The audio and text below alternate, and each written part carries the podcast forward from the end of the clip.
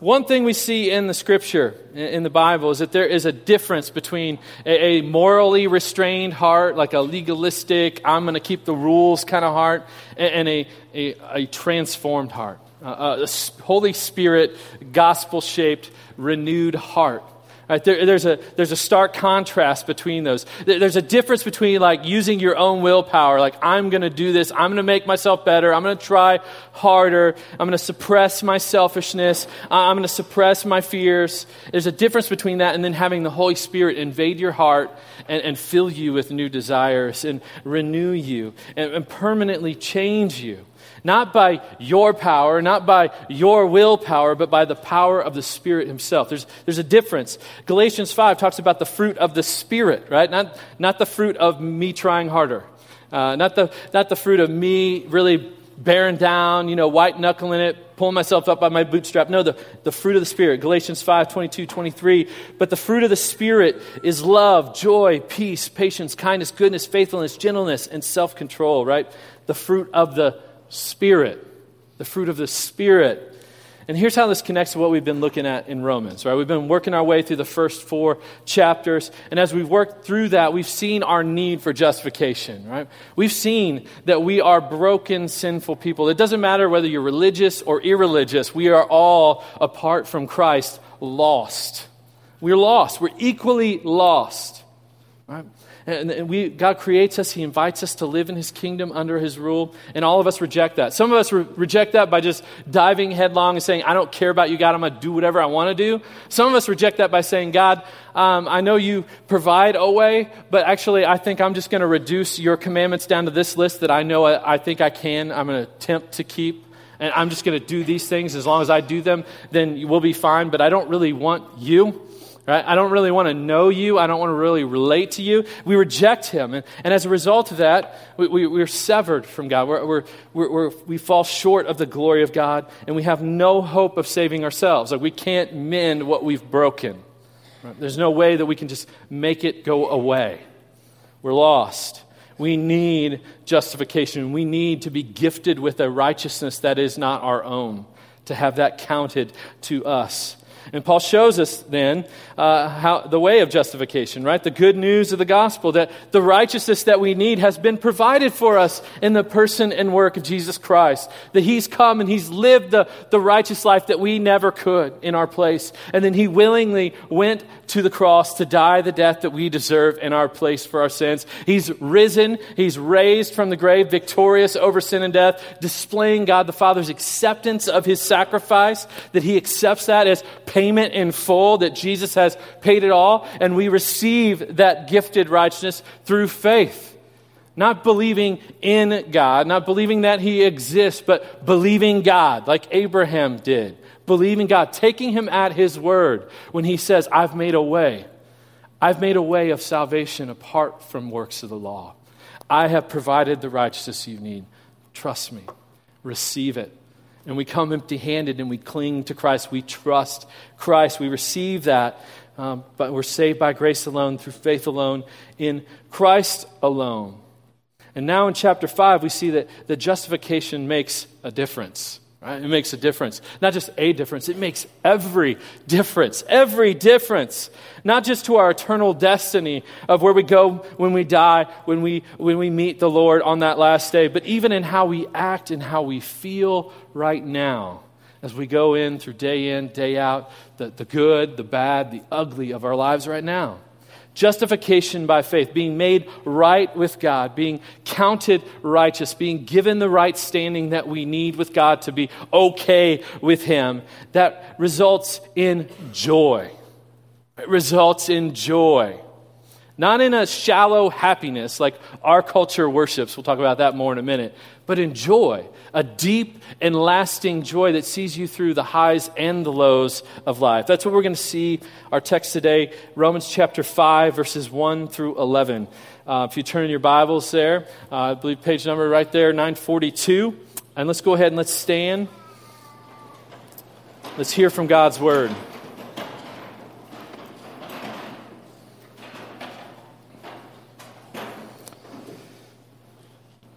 Therefore, since we have been justified by faith, we have peace with God through our Lord Jesus Christ, Through him we have also obtained access by faith into this grace in which we stand, and we rejoice in hope in hope of the glory of God.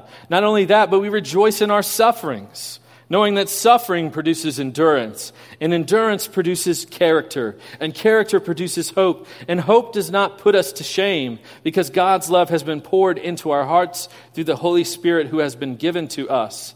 For while we were still weak, at the right time, Christ died for the ungodly. For one will scarcely die for a righteous person, though perhaps for a good person one would dare even to die. But God shows his love for us in that while we were still sinners, Christ died for us. Since, therefore, we have now been justified by his blood, much more shall we be saved by him from the wrath of God. For if while we were enemies we were reconciled to God by the death of his Son, much more now that we are reconciled shall we be saved by his life. More than that, we also rejoice in God through our Lord Jesus Christ, through whom we now have received reconciliation. This is the word of the Lord. Let's pray. Father, we, we thank you for this time to come and, and, and be taught from your, your word. We pray, Holy Spirit, that you would open our hearts, you would convict us, you would encourage us, and, and today especially, that you would just renew the joy of our salvation. And if we don't know you, that you would be, come rushing in to bring that joy into our life right now, in these, in these very moments as we sit under your word. Lord Jesus, may we see what you've done. May we be assured of your love. May we be transformed by that. May we see that all that your sacrifice has accomplished for us, what, what our, our justification by faith, what our being saved in you, what your death and resurrection have secured for us. And may that move us to respond with rejoicing with worship no matter what we experience in this life. That's our prayer. In Jesus' name, amen. You may have a seat. Paul is showing us here in, this, in the opening verses of chapter 5 the, the fruit of justification by faith. Look at verse 1. Therefore, since we have been justified by faith, we have peace with God through our Lord Jesus Christ. Therefore, right? That whenever you see the word therefore, it points back to what's preceded it. It points back to everything that Paul has been talking about in Romans 1 through 4. Let's be clear once again what justification by faith is. I want you to be absolutely clear on that. See, every other religion, every other philosophy, every other worldview that there is in the world says something along these lines. Live as you ought, right? You live this way and obey God, obey the practice, obey this way of thinking, and then God or, or whatever it is that you're pursuing will bless you and accept you. You'll be right with them, right? Only Christianity says you receive God's acceptance and blessings as a free gift of grace through faith alone. Because of Jesus' record, not because of what you've done, not because of what you've not done, but because of what Jesus has done. And then you can, can and will live as you ought. You see the difference there? Religion says, philosophy says, I obey, therefore I am accepted. Christianity says, I am accepted at great cost to God's own Son. Therefore, I obey. Do you see the difference? This is, this is revolutionary. This is completely turning things around. Christianity is not just another religion, it's something else other completely. It's a total reversal. To be a Christian is to be someone who is justified by faith, not by what you've done, not by what you've not done, but by what Christ has done in your place. By trusting Him, by believing Him, not believing in Him, not believing He exists, not believing that He's good, but believing Him when He says, I've made a way for you. I've made a way for you to be right with me, to be right with God through my life, right? Through my death. Not by anything else, just trust me.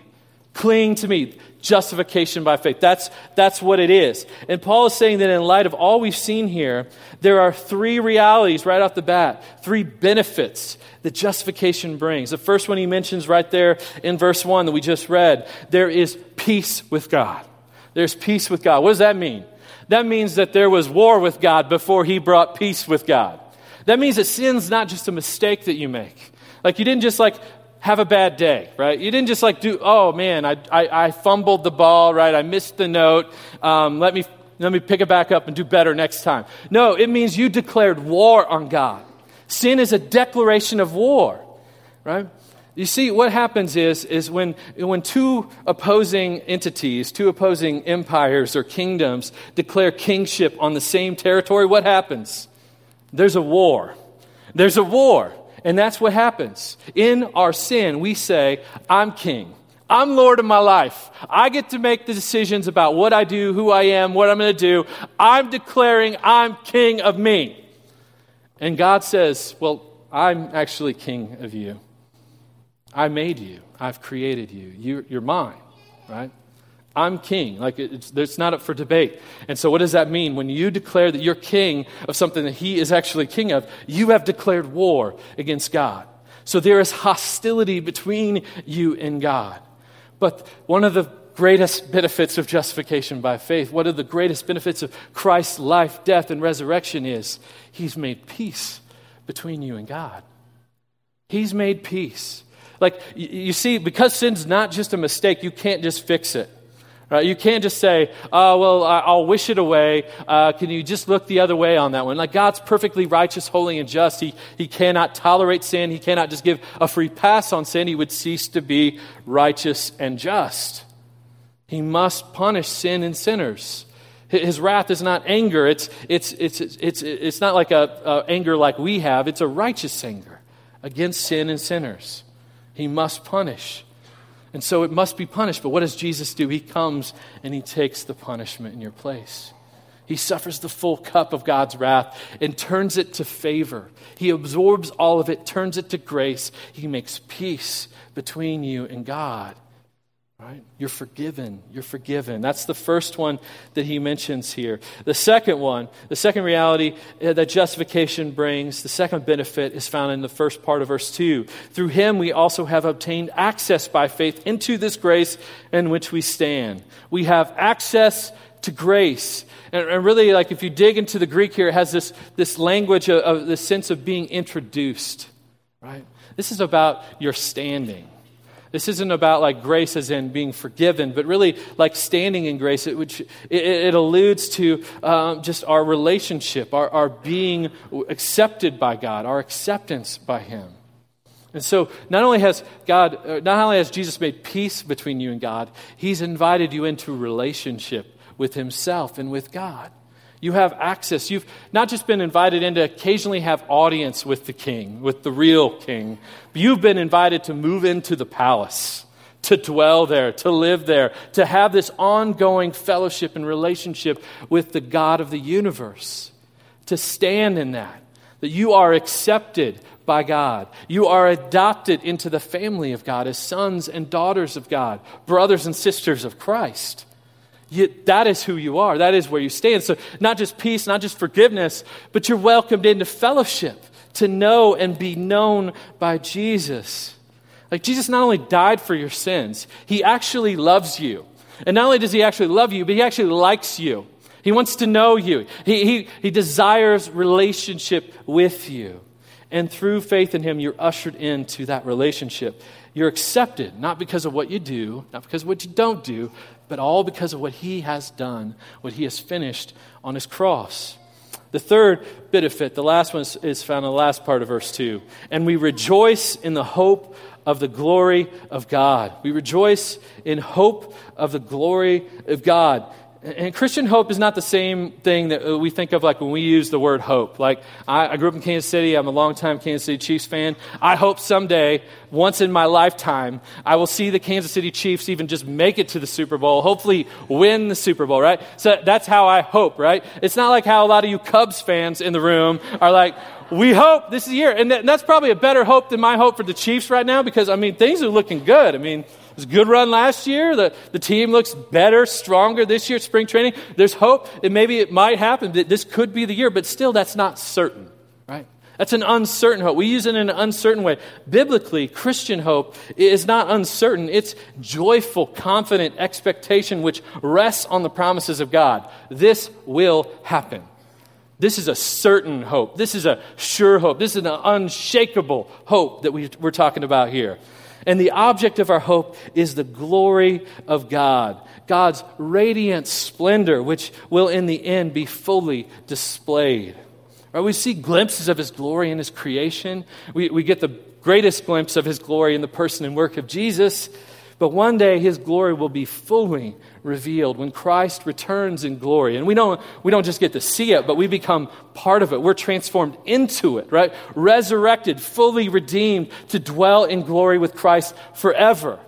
We rejoice in hope of the glory of God. That's what we rejoice in.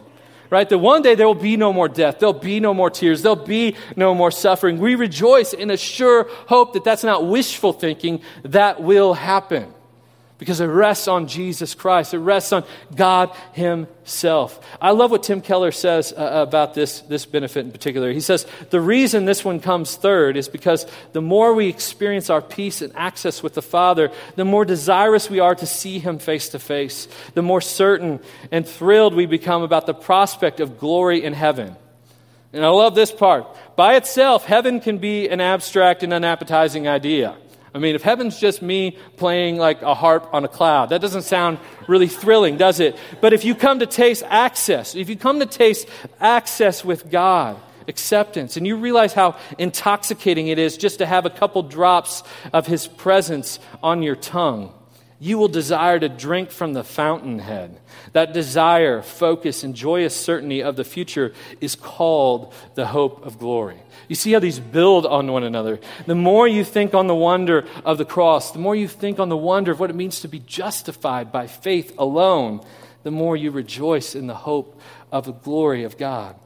And notice that these three, these three benefits reflect the three tenses of our salvation, right? Through faith in Christ, we've been freed from our past. We, he, he's taken our sin, He's paid it all. And we we have peace now between us and God. Our past is taken care of. In Christ, our present, we now stand. We have access to grace. We are accepted by God. We enjoy relationship with Him. And one day we will experience the fullness of His glory in the future when He returns. The more we think on all that Christ has, has secured for us, the more that brings joy into your heart. Like, you cannot think on those things. You cannot think on all that that means and not just have this growing joy within you. As John Stott says in his commentary on Romans, it seems clear that, that the major mark of justified believers is joy. It's joy especially joy in God Himself. It's, it's truly unique. Christian joy is, is something entirely unique. It's not based on your circumstances at all. In fact, Paul goes on to tell us that we can know and experience joy in suffering, right? Joy in suffering. Joy in suffering. Really? What? Right? Not only that, verse 3, not only that, not only can we rejoice in the hope of the glory of God that He's going to come, we're going to be part of that glory with Him, but even right now we can rejoice in suffering. What? Like, what are you talking about, Paul? Um, that doesn't sound like something I really want to celebrate, right? Um, what, we, we can sort of get a, a grip on rejoicing in our peace with God or access to grace, the hope of glory when things are going well in our, our life. But, but when things are not going well, right? What difference do those things make? Well, Paul says here, they make every difference. Every difference. He says, not only do we have these joys, but they remain joys in our pain and sorrow, and they help us find joy in our suffering. See, our culture, our culture worships happiness. Our culture is all about happiness. Like it's, it's all about making your life comfortable, making your life easy as possible. It's all about just make, pleasing us, pleasing self. It's, it's worshiping that. Let me just give you an illustration. Uh, the Bridger Wilderness in Wyoming in 1996, they put out these comment cards for visitors to the wilderness to like give suggestions for ways to make that, that park more appealing, you know, better, a better time spent there. These are actual comments they received. They're, awesome. Um, trails need to be wider so people can walk while holding hands. Isn't that cute? Um, that's, that's just lovely. Um, Trails need to be reconstructed. Please avoid building trails that go uphill. Real comments here. Too many bugs, leeches, and spiders and spider webs. Please spray the wilderness to rid the area of these pests. Chairlifts need to be added in some places so that we can get to wonderful views without having to hike to them. The coyotes make too much noise. Last night, they kept me awake all night. Please get rid of these annoying animals. And lastly, this was one of my favorite ones a McDonald's would be nice.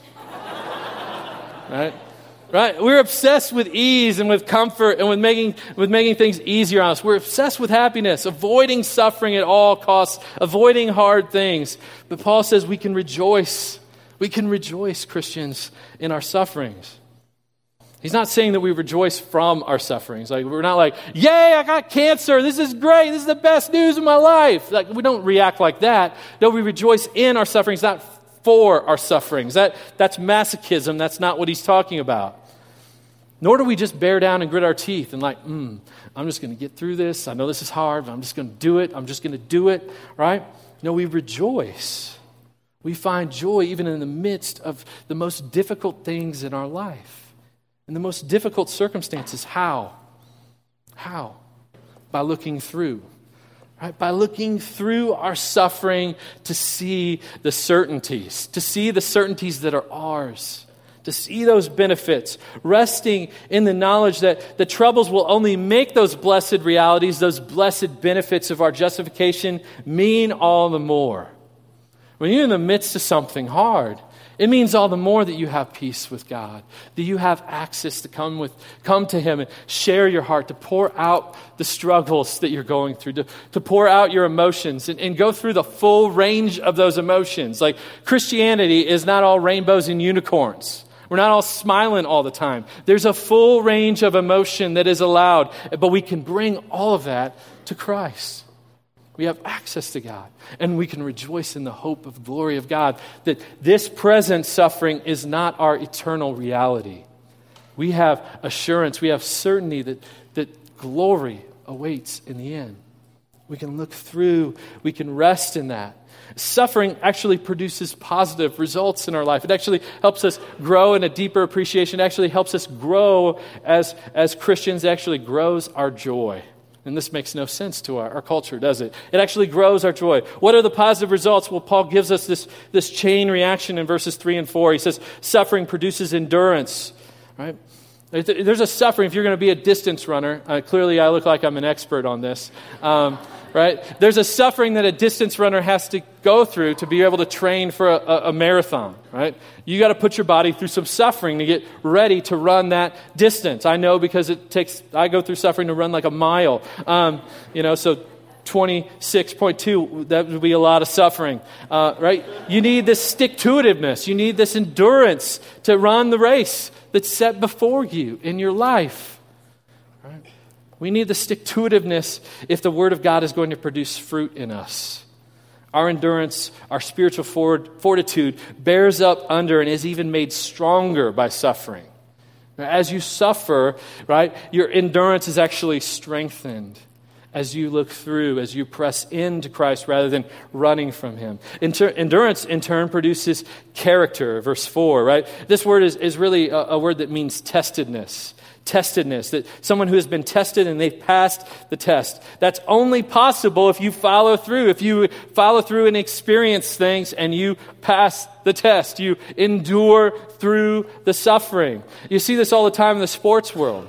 Right? There's the, the young team that's never been to the, the playoffs before, the postseason before. They maybe have more talent on paper, but then they get to that big moment, they've not been tested. And sometimes they kind of waver. They get the jitters. They seem to kind of be a little nervous. The moment kind of takes, takes it away from them a little bit. But then you see some of the veteran teams or the tested teams who have a history of, of being there again and again. And they get to that moment and they're, they're not as overcome. They're not as jittery, right? Because they've been there before. They know what this is like. I mean, you saw that maybe even kind of play out a little bit in the Super Bowl, right? You had a team that was there two years before that was I thought not a better team, right? Uh, I especially thought they're not a better team. I'm a Chiefs fan. I hate the Broncos. But um, I kind of wanted the Panthers to win secretly. Don't hate me. Um, right? But the Panthers had not been there. And, and you kind of see that kind of play out. It doesn't always work that way. Sometimes the young team comes in and wins. But there's this thing, right?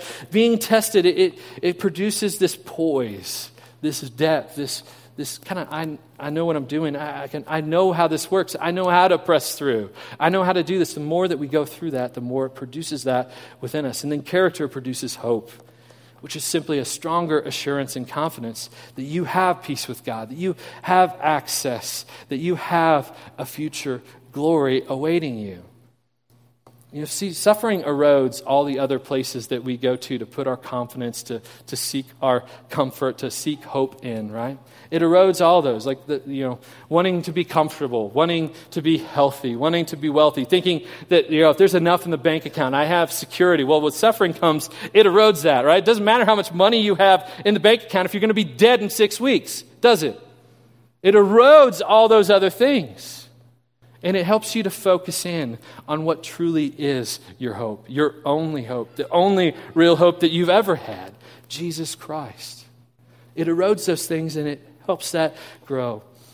Here's what Paul's really saying. Not only are the benefits of just, justification not diminished in the midst of hard things in your life, they actually grow. They're actually made greater by it. And if you face suffering with the clear grasp that you are justified by grace alone, through faith alone, in Christ alone, your joy will deepen. Even in the midst of the hardest things in your life. Not rainbows and unicorns smiling kind of things, but a joy. It's a different thing, it's a deeper thing, it's a sustaining thing. Right. Suffering always exposes what you're really trusting in. Are you trusting in you? Are you trusting in, in Jesus? It's, it's good for us. It is good for us to be exposed and then repent and put our trust in Christ and to grow through that experience. If we can look through our circumstances and suffering to see the cross, we will see that God's not punishing us. That's a lot of times what we think, right? Oh, this bad thing's happening because God's punishing me. God hates me. He, he doesn't love me. He's putting me through this because He's punishing me. Right? And it may be true sometimes that there could be like kind of a cosmic intervention in your life, but just remember whenever there's an intervention, it's because people love you. Right? Not God will punish you, not God's waiting to drop the hammer on you.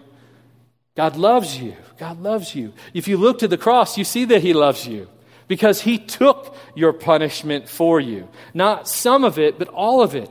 All of God's wrath was absorbed up in Christ. He took it all, satisfied it all, and there is none of it left for you. None. He's not punishing you. He loves you. He's with you. That's the, the most often like promise and command in the Bible, right? Fear not is the most often repeated command in the Bible, and almost always right after that comes, for God is with you. For God is with you. You're free to see your, your, your suffering not as God trying to get you, but as God bringing you to a greater appreciation of all that He has done for you, of His love, of the benefits that He gives you by saving you and rescuing you by grace alone. But how can you be sure, right? How can we be sure? How can we know that this isn't just a lot of inspirational, feel good kind of kind of talk here? How can we know that this hope is certain and not just wishful thinking? Well, Paul shows us that in Christ we have joyful assurance. And, and this assurance is not based on how well you're doing, how well you're performed, how many times you read your Bible this week, how many times you prayed, how many times you've been to church in the last month. It's not based on all your circumstances, your feelings. It's, it's assurance, right? If assurance is based on you and what you do or what you don't do, then you don't really have assurance, do you? Because either you can look and you go, man, this week, this week sucked, right? Uh, I blew it. So where's my assurance now? I don't know. I don't know that I even have any, right? If it's on me, or if things have been great, you're just like one mistake away from blowing it all too, right? It just tomorrow could be the bad day and then it's all gone. So if it's on you, there is no real assurance. Assurance is all on God. The Bible says things like this There is therefore now no condemnation for those who are in Christ Jesus. Nothing can separate you from the love of God in Christ. The Bible speaks with a language of certainty, with a language of, of, of assurance. The things are not up hanging in the balance, but it is done and settled and finished. And Christ wants you to rest in that assurance. Right? He wants you to rest in that so we can rest in a knowledge that our hope is certain. But there's more. Suffering produces endurance, endurance produces character, character produces hope.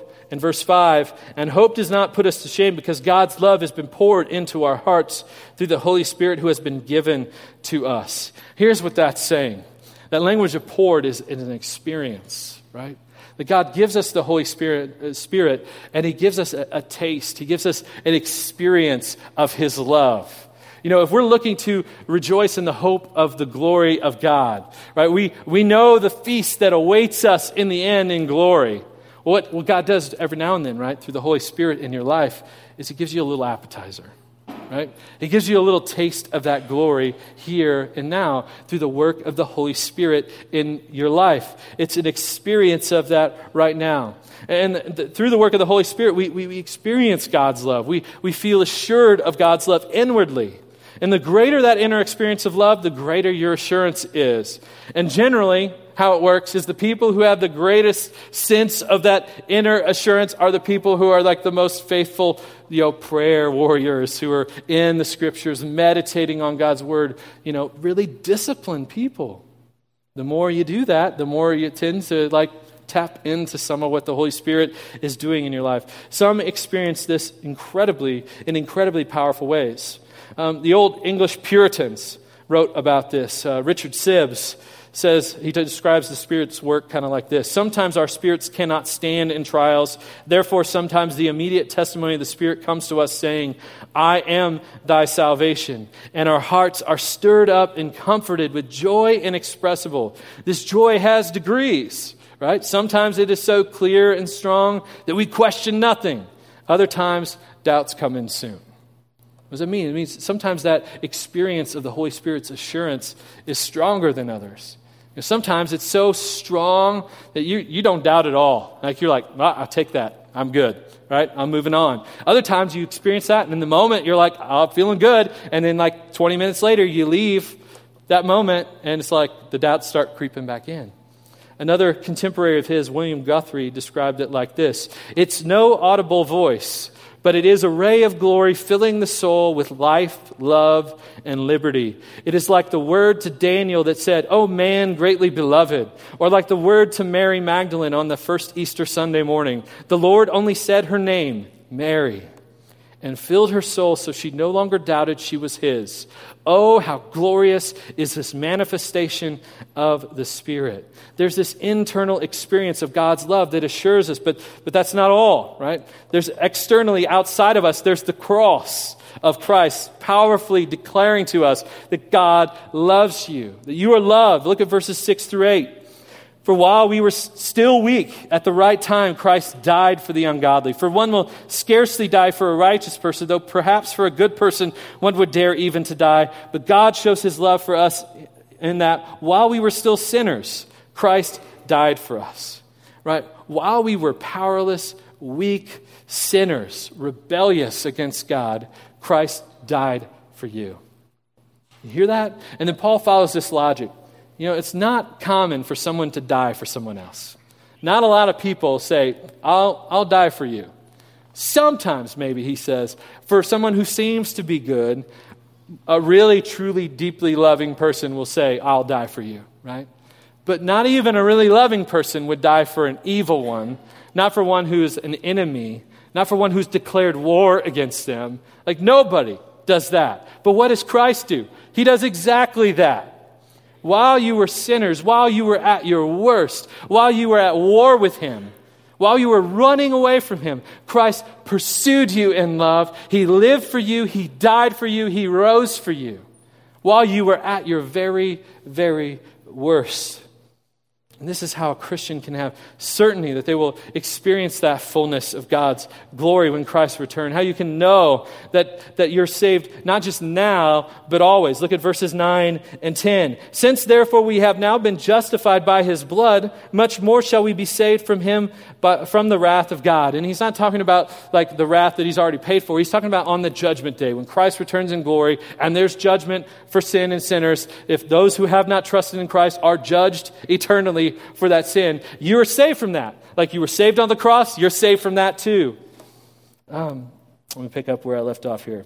Um, much more, uh, while we, uh, for, while, uh, for if while we were enemies, we were reconciled to God by the death of his Son, much more that now that we are reconciled, shall we be saved by his life.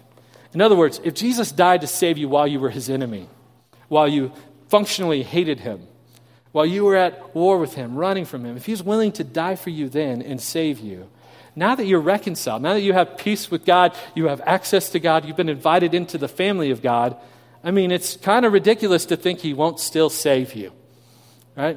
He, you're his friend now. You're no longer his enemy. So if he saved you while you were his enemy, he was willing to go to those lengths to rescue you. And you've trusted him. You put your faith in Christ. How much more will he save you now that you're his friend? How much more will he save you? You can have assurance, Christian, of your salvation, that your standing with God is secure in Christ, not in you. It's in Christ. Do you see the joy of knowing that if God is the one who brought you in the faith, which he is, by the way, then it's a sure thing that he will keep you going in faith, that he will endure, he will help you persevere.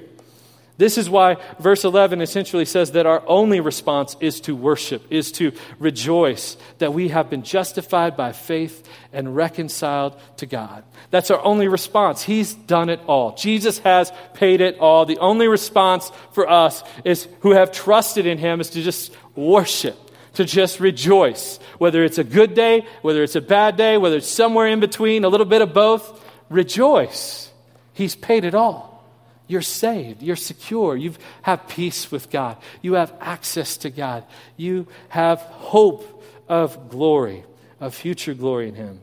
The fourth century Bishop Augustine said this in a prayer You have made it us for yourself, O Lord, and our heart is restless until it rests in you. You can find joy in knowing Christ, in knowing peace and fellowship with Him, even if everything else is taken from you. Do you see that? Even if everything in your life, your loved ones, your, your, your bank account, your, your home, everything is taken from you, He is enough that you can still find joy in Him. Not like cheesy happiness, but joy, right? Joy. You can look forward with complete assurance to your future home in glory, that this is not the end, this is not how it will always be. And you can experience a foretaste of that glory right here and now through the Holy Spirit's work in your life, reminding you, assuring you of God's love for you. As you look at the cross of Christ, it, it declares, it screams, it shouts at you, you are loved. It's paid in full. Your hope is secure. It's not based on the Cubs' performance this year. It's based on Christ's performance, His life, His death, His resurrection. It's done. It's paid for. You can rest. You can rejoice, Christian. Look through. It's not dependent on your feelings or your circumstances. Your joy is dependent on Him. And He has finished the work. He's finished the work. He has made certain that you have peace that you are welcomed in, that you have hope. Look to the gospel. Let the Holy Spirit continue to renew that taste of glory. Trust Him. We need one another in this. You can't do this on your own. You need, you need brothers and sisters. You need community. So dive in as deep as you can go. If this is your church, dive in as deep as you can go here. Get into a community group. Follow through with that. We need encouragement because we're going to forget all of this all the time.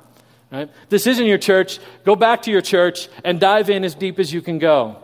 Dive in as deep as you can go so they can encourage you, so they can walk with you, they can remind you of the sure hope, so you can dwell and rest and live with a joyful heart. Let's pray.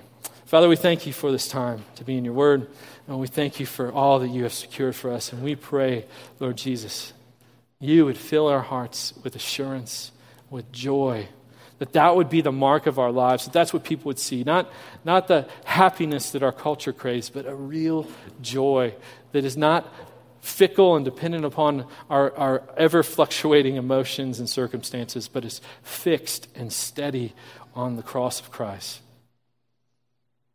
Or would you transform us? Would you use us as beacons of hope for the city that we live in? We pray that you would save many. It's in Jesus' name we, we pray. Amen.